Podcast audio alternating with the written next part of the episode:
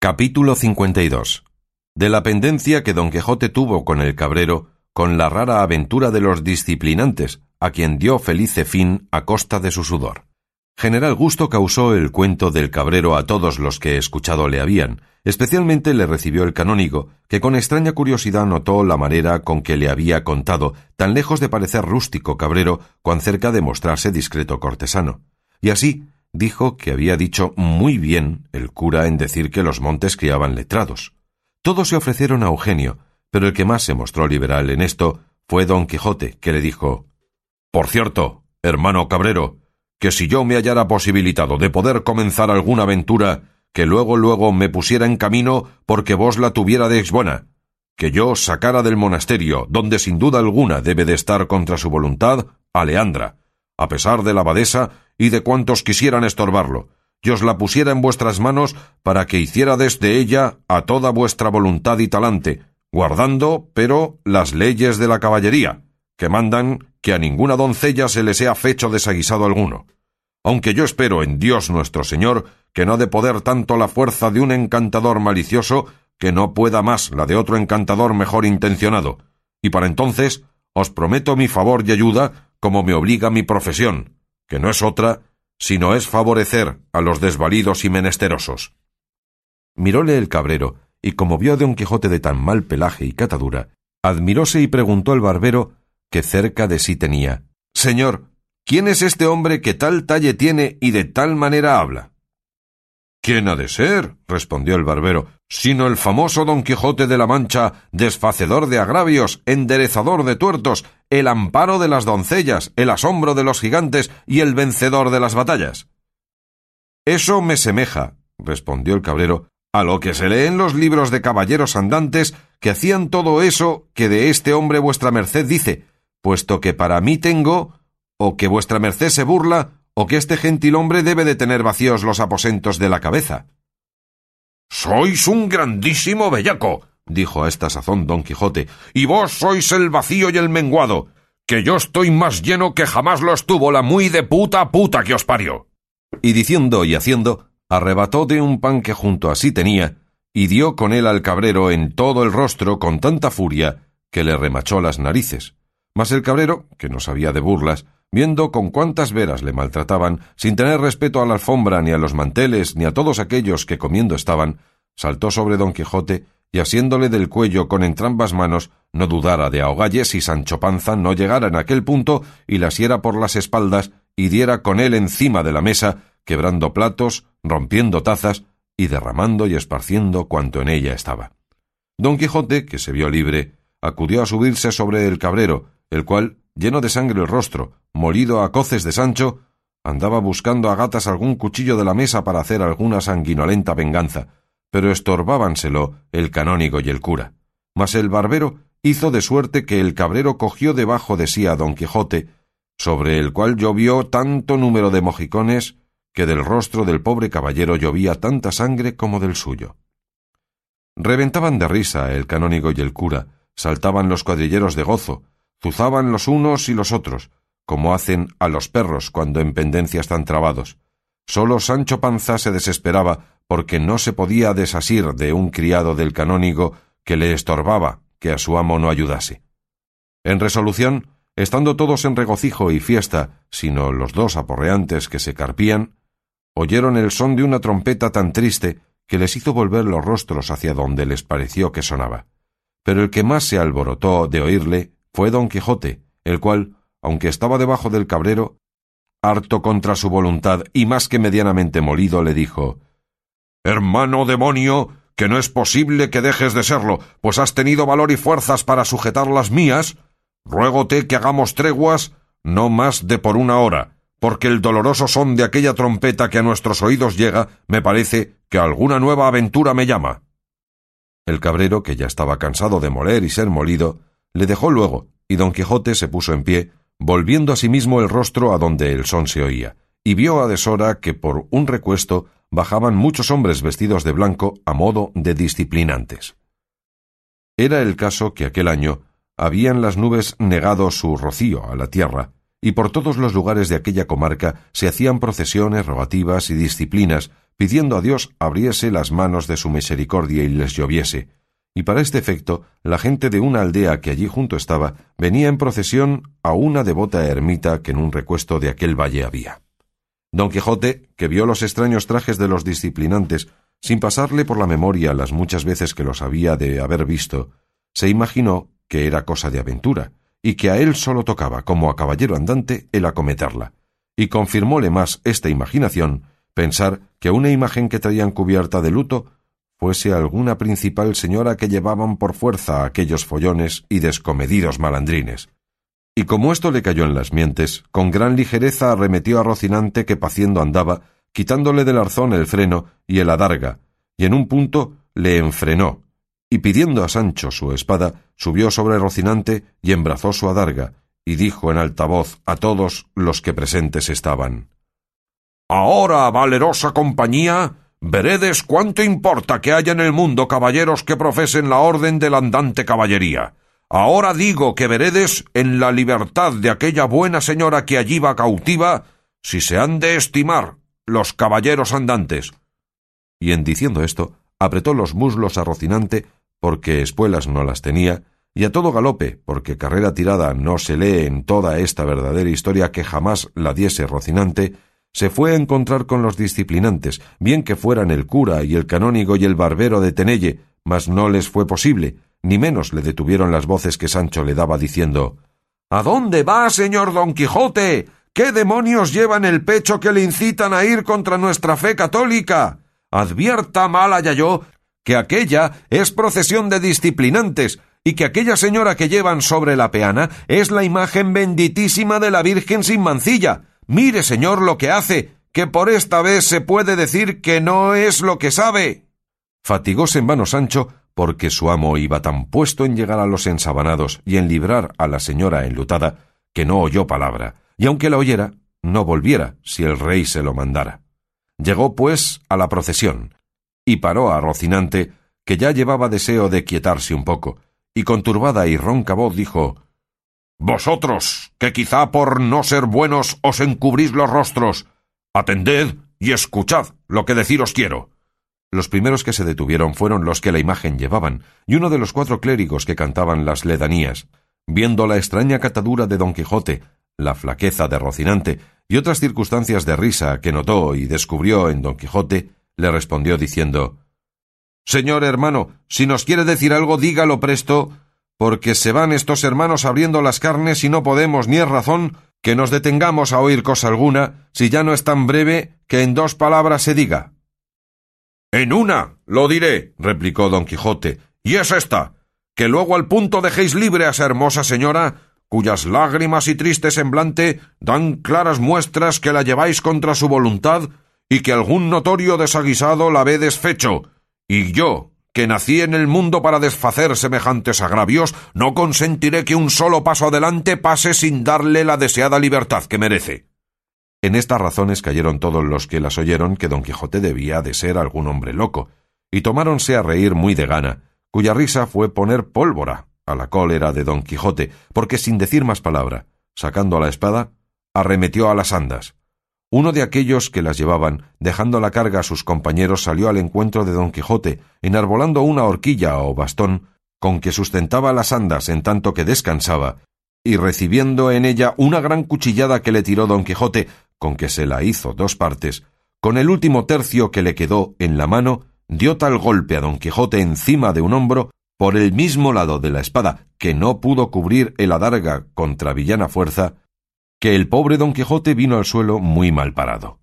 Sancho Panza, que jadeando le iba a los alcances, viéndole caído, dio voces a su moledor que no le diese otro palo, porque era un pobre caballero encantado, que no había hecho mal a nadie en todos los días de su vida. Mas lo que detuvo al villano no fueron las voces de Sancho, sino el ver que don Quijote no bullía pie ni mano, y así, creyendo que le había muerto, con priesa se alzó la túnica a la cinta y dio a huir por la campaña como un gamo. Ya en esto llegaron todos los de la compañía de don Quijote a donde él estaba, más los de la procesión, que los vieron venir corriendo, y con ellos los cuadrilleros con sus ballestas, temieron algún mal suceso, e hiciéronse todos un remolino alrededor de la imagen, y alzados los capirotes, empuñando las disciplinas, y los clérigos, los cidiales, esperaban el asalto con determinación de defenderse, y aun ofender si pudiesen a sus acometedores. Pero la fortuna lo hizo mejor que se pensaba, porque Sancho no hizo otra cosa que arrojarse sobre el cuerpo de su señor, haciendo sobre él el más doloroso y risueño llanto del mundo creyendo que estaba muerto. El cura fue conocido de otro cura que en la procesión venía, cuyo conocimiento puso en sosiego el concebido temor de los dos escuadrones. El primer cura dio al segundo, en dos razones, cuenta de quién era don Quijote, y así él, como toda la turba de los disciplinantes, fueron a ver si estaba muerto el pobre caballero, y oyeron que Sancho Panza, con lágrimas en los ojos, decía Oh flor de la caballería, que con solo un garrotazo acabaste la carrera de tus tan bien gastados años. Honra de tu linaje, honor y gloria de toda la Mancha y aun de todo el mundo, el cual, faltando tú en él, quedará lleno de malhechores sin temor de ser castigados de sus malas fechorías. Oh liberal sobre todos los Alejandros, pues por solos ocho meses de servicio me tenías dada la mejor ínsula que el mar ciñe y rodea. Oh humilde con los soberbios y arrogante con los humildes, acometedor de peligros, sufridor de afrentas, enamorado sin causa, imitador de los buenos, azote de los malos, enemigo de los ruines, en fin, caballero andante, que es todo lo que decir se puede. Con las voces y gemidos de Sancho, revivió don Quijote, y la primer palabra que dijo fue El que de vos vive ausente, dulcísima Dulcinea, a mayores miserias que éstas está sujeto. Ayúdame, Sancho amigo, a ponerme sobre el carro encantado que ya no estoy para oprimir la silla de Rocinante, porque tengo todo este hombro hecho pedazos. Eso haré yo de muy buena gana, señor mío, respondió Sancho, y volvamos a mi aldea en compañía de estos señores que su bien desean, y allí daremos orden de hacer otra salida que nos sea de más provecho y fama. Bien dice Sancho, respondió don Quijote, y será gran prudencia dejar pasar el mal influjo de las estrellas que ahora corre.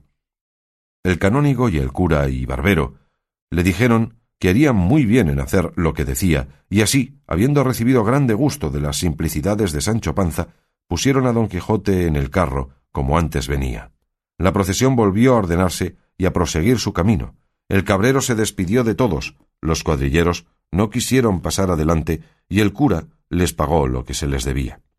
El canónigo pidió al cura le avisase el suceso de don Quijote, si sanaba de su locura o si proseguía en ella, y con esto tomó licencia para seguir su viaje. En fin, todos se dividieron y apartaron, quedando solos el cura y barbero, don Quijote y Panza, y el bueno de Rocinante, que a todo lo que había visto estaba con tanta paciencia como su amo. El boyero unció sus bueyes y acomodó a don Quijote sobre un haz de heno, y con su acostumbrada flema siguió el camino que el cura quiso, y a cabo de seis días llegaron a la aldea de don Quijote, a donde entraron en la mitad del día, que acertó a ser domingo, y la gente estaba toda en la plaza, por mitad de la cual atravesó el carro de don Quijote. Acudieron todos a ver lo que en el carro venía, y cuando conocieron a su compatrioto quedaron maravillados. Y un muchacho acudió corriendo a dar las nuevas a su ama y a su sobrina, que de su tío y su señor venía flaco y amarillo, y tendido sobre un montón de heno sobre un carro de bueyes. Cosa de lástima fue oír los gritos que las dos buenas señoras alzaron, las bofetadas que se dieron, las maldiciones que de nuevo echaron a los malditos libros de caballerías, todo lo cual se renovó cuando vieron entrar a don Quijote por sus puertas. A las nuevas de esta venida de don Quijote acudió la mujer de Sancho Panza, que ya había sabido que había ido con él sirviéndole de escudero, y así como vio a Sancho, lo primero que le preguntó fue que si venía bueno el asno. Sancho respondió que venía mejor que su amo. Gracias sean dadas a Dios, replicó ella, que tanto bien me ha hecho. Pero contadme ahora, amigo, ¿qué bien habéis sacado de vuestras escuderías? ¿Qué saboyana me traéis a mí? ¿Qué zapaticos a vuestros hijos? No traigo nada de eso, dijo Sancho. Mujer mía, aunque traigo otras cosas de más momento y consideración. De eso recibo yo mucho gusto, respondió la mujer. Mostradme esas cosas de más consideración y más momento, amigo mío, que las quiero ver, para que se me alegre este corazón que tan triste y descontento ha estado en todos los siglos de vuestra ausencia. En casa os las mostraré, mujer, dijo Panza. Y por ahora estás contenta que siendo Dios servido de que otra vez salgamos en viaje a buscar aventuras, vos me veréis presto conde o gobernador de una ínsula, y no de las de por ahí, sino la mejor que pueda hallarse. Quiéralo así el cielo, marido mío, que bien lo habemos menester, mas decidme qué es eso de ínsulas que no lo entiendo. No es la miel para la boca del asno, respondió Sancho. A su tiempo lo verás, mujer, y aún te admirarás de oírte llamar señoría de todos tus vasallos. ¿Qué es lo que decís, Sancho? ¿De señorías, ínsulas y vasallos? respondió Juana Panza, que así se llamaba la mujer de Sancho, aunque no eran parientes, sino porque se usa en la Mancha tomar las mujeres el apellido de sus maridos. No te acucies, Juana, por saber todo esto tan apriesa. Basta que te digo verdad y cose la boca. Solo te sabré decir, así de paso, que no hay cosa más gustosa en el mundo que ser un hombre honrado, escudero de un caballero andante buscador de aventuras. Bien es verdad que las más que se hallan no salen tan a gusto como el hombre querría, porque de ciento que se encuentran, las noventa y nueve suelen salir aviesas y torcidas.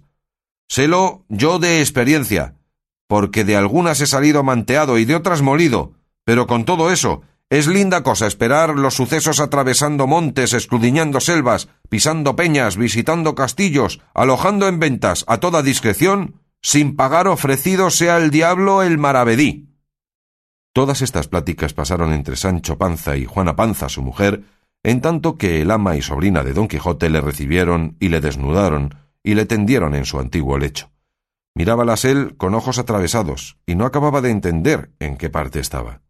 El cura encargó a la sobrina que tuviese gran cuenta con regalar a su tío y que estuviesen alerta de que otra vez no se les escapase, contando lo que había sido menester para traelle a su casa. Aquí alzaron las dos de nuevo los gritos al cielo.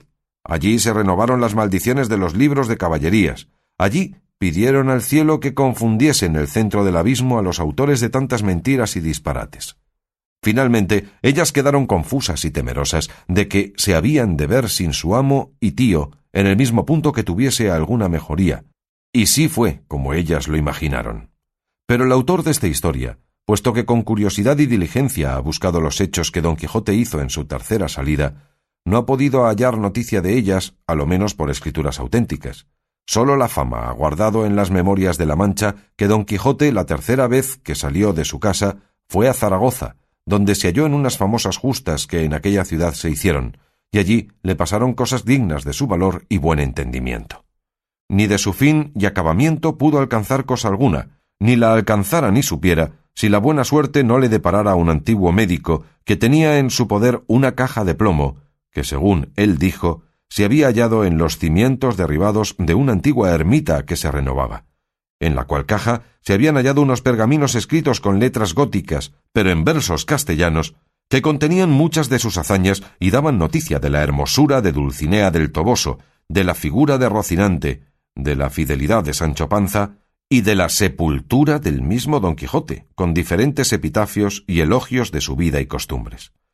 Y los que se pudieron leer y sacar en limpio fueron los que aquí pone el fidedigno autor de esta nueva y jamás vista historia, el cual autor no pide a los que la leyeren en premio del inmenso trabajo que le costó inquirir y buscar todos los archivos manchegos por sacarla a la luz, sino que le den el mismo crédito que suelen dar los discretos a los libros de caballerías, que tan validos andan en el mundo, que con esto se tendrá por bien pagado y satisfecho, y se animará a sacar y buscar otras, si no tan verdaderas, a lo menos de tanta invención y pasatiempo. Las palabras primeras que estaban escritas en el pergamino que se halló en la caja de plomo eran estas.